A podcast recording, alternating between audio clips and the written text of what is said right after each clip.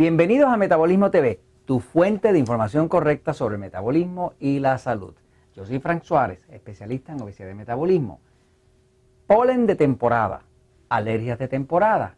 Ok, vamos a hablar hoy y vamos a contestar una pregunta que nos hizo una amiga en Metabolismo TV. Como ustedes saben, pueden escribir en Metabolismo TV, pueden escribir sus preguntas en respuesta a dudas que le queden sobre algún episodio que habramos eh, eh, pasado a ustedes si tienen alguna pregunta, algo que tienen que comentar, algo que no les hace sentido, por favor, escríbanlo en Metabolismo TV, aquí abajo, en Metabolismo TV, y entonces nos escriben ahí nosotros con mucho gusto le contestamos. Quiero contestar esta pregunta que nos hace la amiga María Ortiz. María Ortiz nos comenta, dice, Frank, todo muy bien explicado, ella estaba leyendo el capítulo de Cándida, de cómo la cándida, el hongo cándida causa alergias, que es el episodio número 32, y, y dice, todo muy bien explicado, pero me queda una duda qué hay de alergias al polen temporal. En el capítulo 32, que es el capítulo que explica cómo la cándida, el hongo cándida albicans, crea alergias en el cuerpo, distintas alergias, se explicaba cuál es el mecanismo que pasa dentro del cuerpo, cómo es que la cándida va dañando el intestino y según daña el intestino le hace unos rotitos, unas hendiduras, por ahí escapan alimentos y el cuerpo reacciona a esos alimentos que no están digestos y causa una alergia. O sea que las personas que tienen mucho hongo, mucho hongo cándida, van a tener muchas alergias. Pero María muy inteligentemente nos pregunta si eh, eso tiene que ver o explica las alergias temporales o las alergias de temporada, como decir las alergias al polen. Pues déjeme decirle que sí y no. Y a mí no me gusta decir sí y no porque son una cosa que se contradice, pero quiero explicar lo que es. Voy a pasar un momentito a la pizarra para que entiendan qué causa la alergia al polen o esas alergias de temporada y qué relación, si alguna, tiene eso con el hongo cándida y este capítulo o episodio número 32 donde explicábamos sobre las alergias y el hongo cándida. Voy a, voy a la pizarra un momentito para que vean esto, fíjense. El cuerpo humano tiene una tolerancia. Tolerancia es como una persona puede eh, eh, hacer cierta cantidad de ejercicio que le viene bien. Pero si se pasa de cierto punto, pues entonces el ejercicio es demasiado doloroso e inclusive le puede hacer daño a las extremidades, daño eh, muscular, daño en las rodillas. O sea, que el cuerpo humano tiene unos límites y esos límites son unos límites de temperatura, de movimiento, por ejemplo, la temperatura del cuerpo humano, pues es 98.6 eh, grados Fahrenheit o 37.0 centígrados. Esa es la temperatura normal del cuerpo humano cuando está en balance. Cuando una persona tiene hipotiroidismo, pues muchas veces puede encontrar que la temperatura puede bajar tan baja como 96.5 o 36 eh, en centígrados, ¿no? Esto es una crisis. O sea, cuando se sale de cierto rango, entra a la crisis. Quiere decir que todo lo que está en crisis es porque se salió del rango que se supone que fuera normal para efectos del cuerpo, ¿no? Lo mismo pasa con el tema de las alergias. En el tema de las alergias, este, espérate, se me fue el borrador por aquí, no importa. Aquí está, encontré el borrador. En el tema de las alergias pasa lo mismo. En el cuerpo, el cuerpo tiene su tolerancia tiene una tolerancia a los tóxicos. Aquí, en este lado del cuerpo, aquí, aquí, está el hígado. Dentro del hígado hay un sistema que los expertos le llaman el sistema de enzimas P450.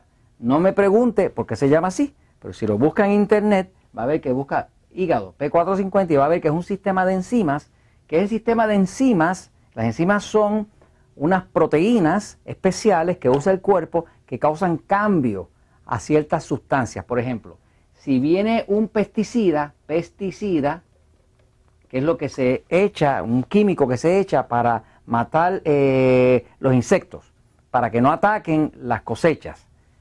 Si le echan un pesticida en el campo, en, en la plantación, en el sitio donde están sembrando ese vegetal o fruta o lo que sea, pues ese pesticida tiene una vida bien larga tiene una vida que dura cientos de años. Viene usted ahora, come la fruta y esa fruta entra por el sistema digestivo Y el cuerpo tiene este sistema P450 dentro del hígado, que está aquí en el lado derecho, es el órgano más grande del cuerpo después de la piel, se ve así grande. Y ese sistema lo que hace es que desintoxica. Tiene unas enzimas que son tan potentes que inclusive puede romper este pesticida, lo rompe, lo destruye. O sea, algo que no es fácil ni siquiera por una fábrica destruir, él lo puede romper químicamente. O sea, que estas enzimas están diseñadas para proteger al cuerpo. Se llama el sistema P450. Y ahí van a caer los colorantes, y ahí van a caer, ahí van a caer todos los químicos, ahí van a caer los medicamentos. O sea, todo lo que entra al cuerpo, que no sea natural al cuerpo, el cuerpo va a utilizar este sistema P450 para destruirlo, descomponerlo, neutralizarlo, de forma de salvar el cuerpo y que no hayan problemas, ¿no? Ahora, cuando una persona tiene una alergia de temporada, digamos que entra polen, ¿no? El polen, que es una partícula muy pequeña, si entra por la vía respiratoria, pues va a causar una reacción. Pero va a causar una reacción solamente si el cuerpo ya sobrepasó su capacidad de tóxico. Digamos, si esta persona tenía una infección de hongo cándida, así que tiene una infección de hongo cándida, el hongo cándida es como si fuera eh, un helecho, como si fuera un tipo de planta que tiene raíces, que produce tóxicos, y este hongo produce mucha fermentación. Todos los humanos tenemos cándida en el cuerpo, todos, desde que nacemos hasta que morimos. No existe un solo humano en el planeta Tierra que no tenga cándida. Todos lo tenemos. Lo que pasa es que si una persona usa mucho alcohol o usa antibióticos o pastillas anticonceptivas o mucho carbohidrato refinado, mucha pizza, mucha Coca-Cola, mucho dulce, mucho chocolate, pues se llena de hongo cándida porque eso es lo que favorece a ese hongo. Ese hongo crea mucha fermentación y esa fermentación son unos ácidos que todos son tóxicos. De hecho, el hongo cándida produce 78 tóxicos distintos. Eh, son sustancias venenosas. Eso sobrecarga el sistema P450. Lo sobrecarga. Quiere decir que el hígado tiene que trabajar a sobretiempo para estar todo el tiempo desintoxicando los 78 tóxicos que produce el hongo cándida. Ahora viene esta persona, tiene mucha cándida, tiene el hígado sobrecargado de tóxicos y llega una partícula minúscula de polen. Minúscula. Pero esa partícula entra a un sistema que ya está sobrecargado, sobrecarga, está en sobrecarga, ya no tolera más. Y es como si usted tiene un vaso, usted tiene un vaso,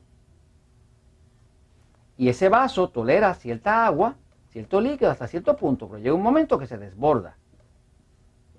Pues ese es el punto del desborde. Quiere decir que esa, esa, la experiencia nuestra ha sido ayudando a las personas a adelgazar, a recobrar el metabolismo, a recobrar la salud, a controlar la diabetes. La experiencia de nosotros con más de 30, 35 mil, más de 40 mil personas ha sido que cuando una persona arregla su metabolismo, arregla la salud, limpia el cuerpo, eh, limpia el hongo cándida, se reducen los tóxicos.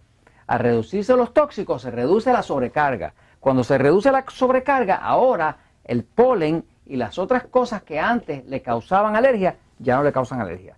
Pero no es porque haya cambiado otra cosa, nada más que la capacidad del cuerpo de desintoxicar. O sea que al usted limpiar el cuerpo de hongo cándida y alimentarse correctamente y, reparar su metabolismo, automáticamente ya es resistente al polen, es resistente a las eh, alergias de temporada. Y eso se lo comentamos porque la verdad siempre triunfa.